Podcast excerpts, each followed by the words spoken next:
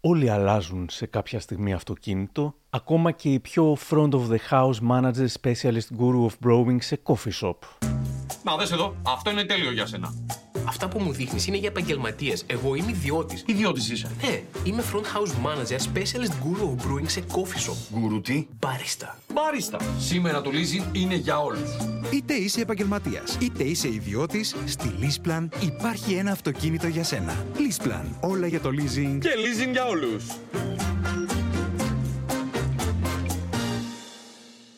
Γεια σας, είμαι ο Άρης Δημοκίδης και σας καλωσορίζω στο podcast με τους πιο απρόβλεπτους λόγους που άλλαξε κανείς αυτοκίνητο. Ένα podcast που φτιάξαμε στη Lifeo σε συνεργασία με την Leaseplan.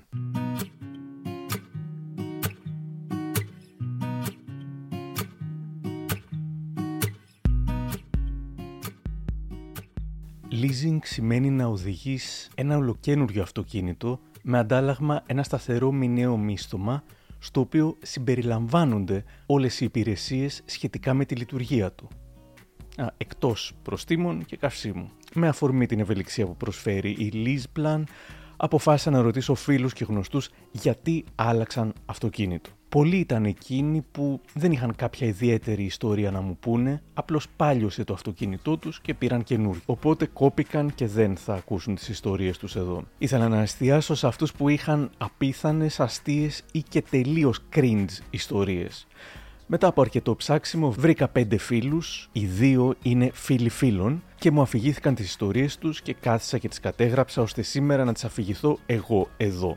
Μόνο μία ιστορία θα μπει με αλλαγμένο όνομα, αυτή της κοπέλας η οποία θέλει να α, την αναφέρουμε ως Μελισούλα, η οποία μου ζήτησε να αλλάξω και κάποια άλλα στοιχεία, ώστε ποτέ, ποτέ, ποτέ να μην καταλάβει ο μπαμπάς της τι συνέβη στα αλήθεια. Θα φτάσουμε εκεί σύντομα. Ξεκινάω όμως εγώ. Δεν περίμενα ποτέ ότι εγώ που τόσο λάτρευα την πόλη μου, τη Θεσσαλονίκη, που ξετρελαινόμουν με την κίνηση στο κέντρο της, με τους ανθρώπους στα μαγαζιά, το θόρυβο, τελικά θα πήγαινα οικειοθελώς να ζήσω στην εξοχή. Μισούσα την εξοχή ως παιδί και δεχόμουν να είμαι στη φύση μόνο τα καλοκαίρια. Μεγαλώνοντας όμως, και χάρη στην τεχνολογία φυσικά, χάρη στο ίντερνετ έχεις τα πάντα όπου κι αν είσαι, άρχισα να εκτιμώ περισσότερο το εξοχικό στη Χαλκιδική και να μένω δειλά-δειλά εδώ κάποιους χειμώνες μέχρι που μετακόμισα μόνιμα εδώ, στη φύση, στην σχεδόν απομόνωση. Σε αυτό το σημείο να ζητήσω συγγνώμη γιατί υποπτεύομαι ότι μπορεί να ακούγονται κάποια τζιτζίκια. Ε, απομόνωση με τα τζιτζίκια, τέλος πάντων. Αν μου το έλεγες πάντως όταν ήμουν παιδί, εννοείται ότι θα φρίκαρα. Όπως είπα στην αρχή, α, ερχόμασταν εδώ μόνο κάποιους χειμώνες, μετά λίγο, για λίγο παραπάνω, μετά για λίγο παραπάνω, που σημαίνει ότι κάθε λίγο και λιγάκι καταντήσαμε να μαζεύουμε όλα μας τα συμπράγκαλα, το σταθερό κομπιούτερ με το τεράστιο κουτί του, όλα τα ρούχα μας και τα συμπράγκαλα με τα οποία μας γέμιζαν οι συγγενείς, φαγιά κυρίως και τρόφιμα, λες και πηγαίναμε στην άκρη του πουθενά, και τα συμπράγκαλα των γατιών μας και τις γάτες μας φυσικά και μετακομίζαμε και μετά τα ξαναμαζεύαμε όλα και επιστρέφαμε για λίγο στην πόλη, μετά το φθινόπωρο πάλι πίσω, μετά πάλι μπροστά. Έλα όμως που το μικροσκοπικό αμαξάκι που είχα σχεδόν γέμιζε μόνο με τις γάτες και τα συμπραγκαλά τους, πράγμα που σήμαινε ότι όλες εκείνες τις φορές έπρεπε να πηγαίνω έρχομαι τουλάχιστον δύο και τρεις φορές πάνω κάτω μέχρι να καταφέρω να τα μεταφέρω όλα ξανά και ξανά.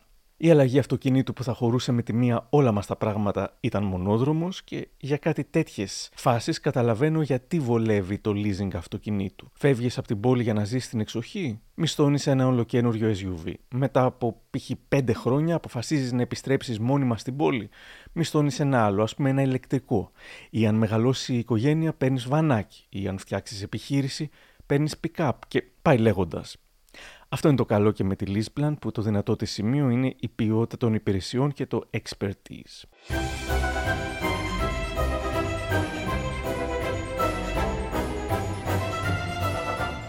Να λοιπόν μερικές από τις ιστορίες που μου αφηγήθηκαν οι φίλοι που ρώτησα. Ξεκινάμε με την Μελισούλα, η οποία δεν μου επιτρέπει να σας πω την ηλικία, όχι γιατί είναι μεγάλη, αλλά για να μην την καταλάβει, όπως είπαμε, ο μπαμπάς της. Κληρονόμησα το αμάξι του μπαμπά μου. Δεν πέθανε ευτυχώς, απλά αποφάσισε ότι μετά τα 75 τέρμα η οδήγηση για αυτόν. Ήταν ένα αμάξι που την δεκαετία του 80 τους άφηνε όλους άφωνους με το πόσο μοντέρνο και εντυπωσιακό ήταν. Όμως τη δεκαετία του 10 ήταν απλά ένα αμάξι που μας άφηνε όλους στο δρόμο να περιμένουμε την οδική βοήθεια. Είχα αναφέρει αρκετές φορές απ' έξω απ' έξω την ιδέα πως ήρθε η ώρα να αλλάξω αυτοκίνητο, αλλά ο μπαμπάς μου συγχυζόταν απίστευτα και μόνο που το άκουγε. Μα, καλά, είναι δυνατόν τόσο γερό αμάξι, δεν τα φτιάχνουν πια έτσι. Και εσύ θες να το παρατήσεις και να το κάνουν παλιοσίδερα, μα ξέρεις πόσες φορές με έχει βγάλει ασπροπρόσωπο. Και έπειτα απαριθμούσε με περηφάνεια και για χιλιοστή φορά τις φορές, οι περισσότερες από τις οποίες είχαν συμβεί πριν καν γεννηθώ. Μάταια του έλεγα ότι έβγαζε προβλήματα κάθε λίγο και λιγάκι. Δεν ήθελε να ακούσει τίποτα. Με αυτά που βγάζω από τη δουλειά μου δεν μπορούσα να αγοράσω μόνη μου αυτοκίνητο, οπότε είχα ανάγκη τη στήριξή του. Το τρελό είναι πως ενώ το αμάξι κατέρεε καθημερινά, όποτε τύχαινε να είναι μέσα ο μπαμπάς μου, λες και ήταν συνεννοημένος αυτός με το αμάξι, όλα δούλευαν ρολόι. Στο τέλος με είχε βγάλει τρελή που απλώς ήθελα πιο μοδάτο αυτοκίνητο και γι' αυτό κακολογούσα τη λιμουζίνα του. Η μητέρα μου είχε αρχίσει να μαζεύει λεφτά γιατί ανησυχούσε πολύ. Έλεγε στον ξεροκέφαλο τον πατέρα μου: Θα πάθει κανένα τύχημα το παιδί και θα το χάσουμε. Δεν παίζουμε με την ασφάλεια. Πιο ασφαλές αμάξι από αυτό δεν υπάρχει. Τα καινούργια τα φτιάχνουν στο πόδι. Απαντούσε. Η μαμά μου ήταν που μου έδωσε τελικά τη σατανική ιδέα. Ωραία οικογένεια είμαστε, χαχά. Μια μέρα που πηγαίναμε όλοι μαζί στο γάμο μιας αγαπημένης ξαδέλφης, φροντίσαμε με τη μαμά μου να καθυστερήσουμε λιγάκι, τάχα ότι μας έπαιρνε πολλή ώρα να βαφτούμε και να ντυθούμε. Οπότε ξεκινήσαμε ήδη ψιλοαργοπορημένοι και ο παπάς μου έβραζε που θα αργούσαμε στο γάμο. Λίγο αφότου ξεκίνησα να οδηγώ, ήμασταν στη λεωφόρο Αλεξάνδρας και με αρκετή κίνηση, σβήνω επιδέξια τη μηχανή, πατάω τα αλάρμ και αρχίζω να φωνάζω. Να το, να το, το είδες, αυτό κάνει συνέχεια. Σβήνει και μετά δεν ξανανάβει. Ο πατέρας μου κλονίστηκε. Οι πίσω οδηγοί άρχισαν να κορνάρουν. Αν δεν βιαζόταν για το γάμο, σίγουρα θα ερχόταν να δοκιμάσει να το βάλει μπρος αυτός ή να το φτιάξει, αλλά η μιλημένη μάνα μου πρότεινε κατευθείαν να πάρουν ταξί όσο εγώ θα περιμένω την οδική ασφάλεια. Και έτσι έγινε. Μόλις μπήκαν στο ταξί, εγώ ξανά βάλα μπρος, περίμενα για κάποια ώρα πριν πάω κι εγώ στην εκκλησία.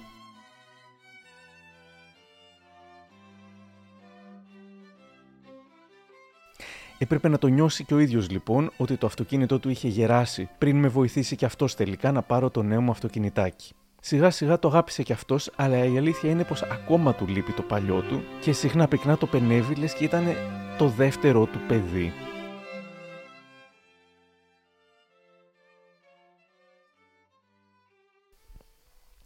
Αυτά λοιπόν από την Μελισούλα. Και τώρα περνάμε στο επόμενο παρατράγουδο, θα έλεγα, όχι, στον καλό μου τον Βαγγέλη, 31 ετών. Αυτή είναι η ιστορία του Βαγγέλη. Το πρώτο μου αυτοκίνητο ήταν ένα μεταχειρισμένο και το πήρα με τα λεφτά που έβγαλα δουλεύοντας σεζόν στη Σαντορίνη. Ναι, ε, τότε έφταναν τα λεφτά για κάτι τέτοιο. Το αγαπούσα πολύ και δεν με ένοιαζε που ήταν παλιούτσικο και ασχημούτσικο. Με πήγαινε όπου ήθελα και ένιωσα πιο ελεύθερος από ποτέ χάρη σε αυτό. Μετά όμως και ειδικά όταν έπιασα μια καλή δουλειά και άρχισα να συναναστρέφω με κόσμο πολύ πιο κύριλε, άρχισα να ντρέπομαι κάπως γι' αυτό. Πήγαινα σε εκδηλώσεις ή διακοπές με άτομα από τη δουλειά και ένιωθα μειονεκτικά. Καθώς εγώ είχα τον σκαθαροζούμι μου, έτσι το έλεγα, και αυτοί είχαν τα πιο ακριβά μάξια που είχα δει ποτέ. Το αφεντικό μου μου είχε πετάξει μερικές σπόντες, όχι ακριβώς ότι τους ντροπιάζω, αλλά εγώ έτσι το εισέπραξα. Μπορεί και να το εννοούσε ακριβώς και έτσι βέβαια. Μια φορά μου είπε: Πες μου, ρε Βάγκο, δεν σε πληρώνουμε καλά, γιατί δεν παίρνεις ένα μάξι προκοπής; Για να αποφύγω να απαντήσω, αν απαντούσα, θα του έλεγα ότι είμαι μια χαρά με το αμάξι μου και, ότι γελάω με όσους νεόπλουτους παίρνουν κουρσάρες με το που πιάνουν λίγα λεφτά στα χέρια τους. Το έριξα στην πλάκα. Εντάξει, αφεντικό, με το που θα μου δώσεις την πρώτη αύξηση θα πάρω καινούριο, το υπόσχομαι. ε, παιδιά, την επόμενη μέρα με φώναξε στο γραφείο του και μου έδωσε αύξηση. Και μου είπε και ποιο συγκεκριμένο αμάξι να πρέπει να πάρω. Η αλήθεια είναι πως προτιμούσα με αυτά τα απρόσμενα λεφτά που ξαφνικά πήρα να έκανα ταξίδια ή να τα ξόδευα σε video games ή ό,τι άλλο, αλλά το πήρα το αμάξι και το έχω και ακόμα. Παρότι άλλαξα δουλειά έκτοτε, ακόμα γελάω όταν αφηγούμε πώς το απέκτησα.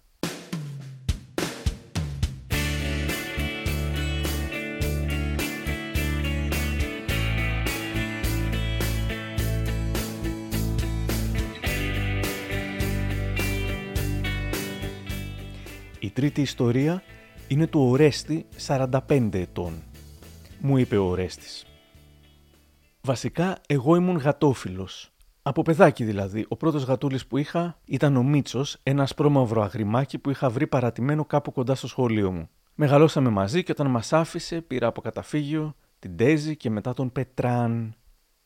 Οι γάτες μισούν τις μετακινήσεις και έδινα μάχη κάθε καλοκαίρι για να τις καταφέρουν να μπουν στα κλουβιά τους. Συγγνώμη, αυτό το επιβεβαιώνω κι εγώ, αυτό που λέει ο Ρέστης, ώστε να τις βάλω στο πίσω κάθισμα πηγαίνοντας στο και γυρνώντας από το εξοχικό. Ένα βράδυ είχαν πεθάνει πια και οι δύο γάτες και σκεφτόμουν να υιοθετήσω κι άλλες. Βρήκα έξω από ένα κάδο σκουπιδιών μια μεγάλη σακούλα με έξι κουταβάκια, σκυλάκια. Ήταν δεμένη η σακούλα, αλλά ευτυχώς όχι τόσο σφιχτά που δεν μπορούσαν να αναπνεύσουν. Ποτέ δεν έμαθα τι και πώς. Τα πήρα, τα πήγα σε κτηνίατρο και αποφάσισα να τα κρατήσω προσωρινά μέχρι να τους βρω σπίτια. Δεν αγαπούσα καθόλου τα σκυλιά, ε, ξέροντας κιόλας ότι θέλουν τη χιλιαπλάσια φροντίδα από τις πολύ πιο αυτάρκες εδώ που τα λέμε γάτες. Όμως, όπως λένε, ουδέν μονιμότερον του προσωρινού.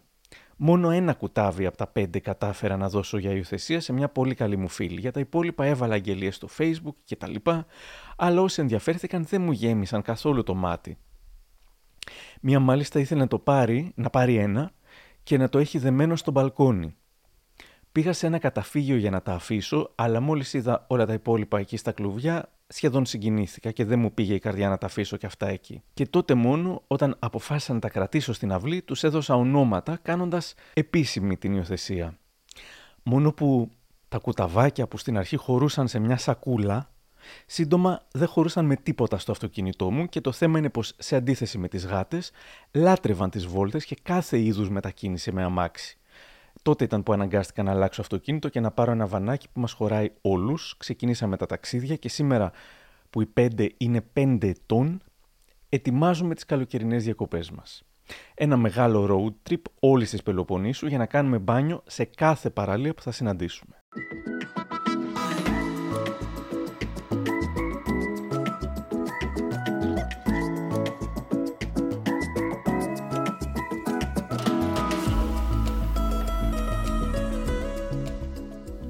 Εύχομαι ο Ρέστης και τα πέντε σκυλιά να περάσουν πάρα πολύ ωραία.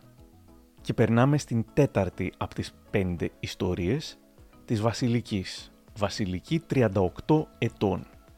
Λέει «Είμαι από τα άτομα που άλλαξαν αυτοκίνητο για γκομενικούς λόγους. Ερωτεύτηκα, τι να κάνω. Γνώρισα μια κοπέλα που μου άρεσε πολύ, ενθουσιάστηκα που της άρεσαν κι αυτής οι κοπέλες και αρχίσαμε να βγαίνουμε. Είναι υπέροχος άνθρωπος με κοινωνική και περιβαλλοντική συνείδηση. Εγώ δεν είχα ασχοληθεί καθόλου με το περιβάλλον ή την οικολογία και ανέλαβε να με επιμορφώσει. Δεν θα έλεγα πως ήταν υπερβολική, παρότι vegan η ίδια δεν προσπάθησε να με κάνει να κόψω το κρέας και ούτε έβαζε συνέχεια κανόνες για το πώς θα ζούμε. Όμως, καθώς ήξερα πως αγαπούσε το περιβάλλον, για να την εντυπωσιάσω αρχικά, άρχισα να κάνω ανακύκλωση και γενικά να προσέχω όσο μπορώ. Όταν μπήκε για πρώτη φορά στο αυτοκίνητό μου, δαγκώθηκε. Φάνηκε πως ήθελε κάτι να πει, αλλά δεν το έλεγε. Την ενθάρρυνα μετά και κατάλαβα ότι το θεωρούσε ενεργοβόρο και ρηπογόνο και εγώ δεν ξέρω τι άλλο, επειδή ήταν αρκετά παλιό και λίγο περασμένης τεχνολογίας. Το ήξερα ότι το αμάξι μου ήθελε απόσυρση, αλλά τώρα το είχα συνηθίσει και είχα βολευτεί. Μετέθετα για το μέλλον οποιαδήποτε αλλαγή, αλλά τώρα ήμουν ερωτευμένη και παρότι δεν μου το ζήτησε ακριβώς, αποφάσισα να το αλλάξω το συντομότερο. Μάζεψα όσα λεφτά είχα, δανείστηκα και από τους δικούς μου και χωρίς να τη αναφέρω τίποτα, άρχισα να ψάχνω για το πιο οικολογικό αυτοκίνητο. Κοιτούσα δηλαδή διάφορα ηλεκτρικά, κάποια υβριδικά, κάποια υδρογονοκίνητα, διάβαζα τα πλεονεκτήματα και τα μειονεκτήματα πριν αποφασίσω. Και τελικά πήρα ένα ηλεκτρικό και πρέπει να πω ότι την εντυπωσίασα όχι μόνο για το ότι άλλαξα αμάξι και είχα πλέον ένα πιο οικολογικό, αλλά και επειδή νοιάστηκα και για τη γνώμη της και τα πιστεύω της.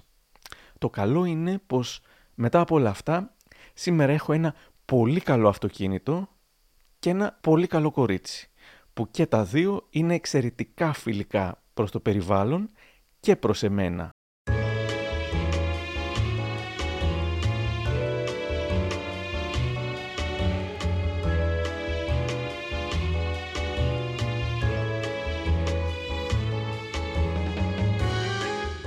Στην ιστορία της που μου την έστειλε, η Βασιλική ήταν η μόνη που ε, έγραψε ε, μόνη της, δεν μου αφηγήθηκε δηλαδή και με άφησε εγώ να συνθέσω την ιστορία, αλλά μου την έγραψε μόνη της, ε, τελειώνει με αυτό το που και τα δύο αυτοκίνητο και κορίτσι είναι εξαιρετικά φιλικά προς το περιβάλλον και προς εμένα, έχει βάλει αυτό το emoji που ε, γελάει και κλείνει ε, το ένα ματάκι.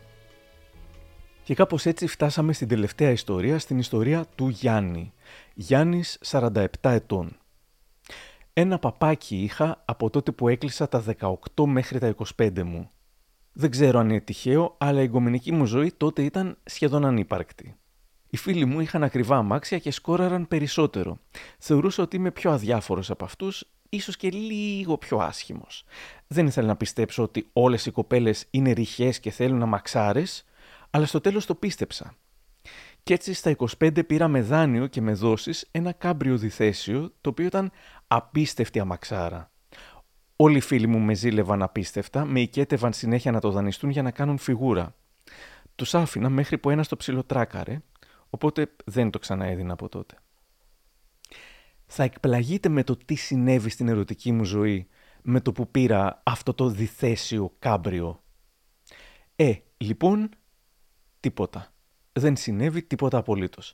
Ακόμα και να φαινόμουν πιο πλούσιος, δεν έγινα πιο ελκυστικός. Αυτό ήταν ένα ψυχολογικό χαστούκι, αλλά λειτουργήσε και ως ξυπνητήρι. Άρχισα να το ψάχνω. Τι κάνω λάθος, γιατί δεν είμαι ενδιαφέρον; Μήπως συγκρατούμε, μήπως το ένα, μήπως να μην τα πολυλογώ; Ναι, έκανα διάφορα πράγματα λάθος. Στην ουσία απόδιωχνα κάθε άτομο που έδειχνε ενδιαφέρον για μένα επειδή πίστευα ότι δεν το άξιζα. Σαμποτάριζα τον εαυτό μου λόγω χαμηλής αυτοπεποίθησης που είχε ξεκινήσει από την παιδική ηλικία. Η ψυχοθεραπεία με βοήθησε όχι μόνο να λύσω σε μεγάλο βαθμό τα θέματά μου, αλλά και να αρχίσω να βιώνω τη ζωή πολύ πολύ διαφορετικά. Και τελικά γνώρισα τη γυναίκα της ζωής μου. Η πλάκα είναι πως την γνώρισα όταν οδηγούσα το παπάκι με το οποίο είχα ξαναρχίσει να κυκλοφορώ όταν άρχισε η κρίση το 2010, καθώς πλέον κόστιζε τρελά να μετακινώ το κάμπριο. Δεν την πείραξε το παπάκι και ούτε εντυπωσιάστηκε με το διθέσιο τελικά μετά όταν της το έδειξα. Το μόνο που είπε σε κάποια στιγμή, τρία-τέσσερα χρόνια μετά, και όταν φαινόταν ότι πηγαίναμε για γάμο, ήταν ότι το κάμπριο είναι για δύο άτομα, ενώ σύντομα μπορεί να ήμασταν περισσότεροι. Κατάλαβα ότι έτσι μου αποκάλυπτε ότι ήταν έγκυος και άρχισα να φωνάζω ενθουσιασμένος «Θα γίνω μπαμπάς! Θα γίνω μπαμπάκας!» Και έγινα λίγο ρεζίλη γιατί τελικά δεν μου αποκάλυπτε ότι ήταν έγκυος, αλλά ότι θα ήθελε κάποτε να μείνει έγκυος.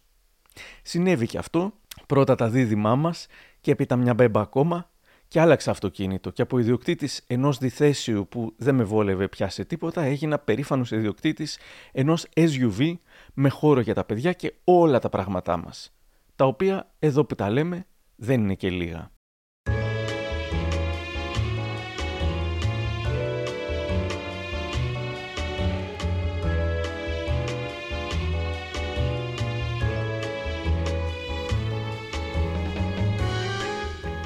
Αυτές ήταν οι ιστορίες.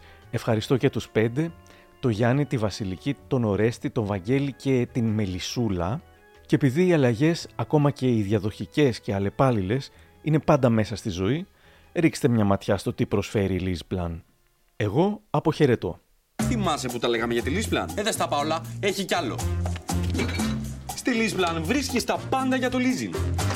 Αυτοκίνητα για επαγγελματίες και ιδιώτες. Υβριδικά, ηλεκτρικά, τόποι υπηρεσίες. Πλέον τα πράγματα στο leasing είναι απλά. Βρες αυτοκίνητα για επαγγελματίες ή ιδιώτες και τα πάντα γύρω από τη μίσθωση. Leaseplan. Όλα για το leasing και leasing για όλους.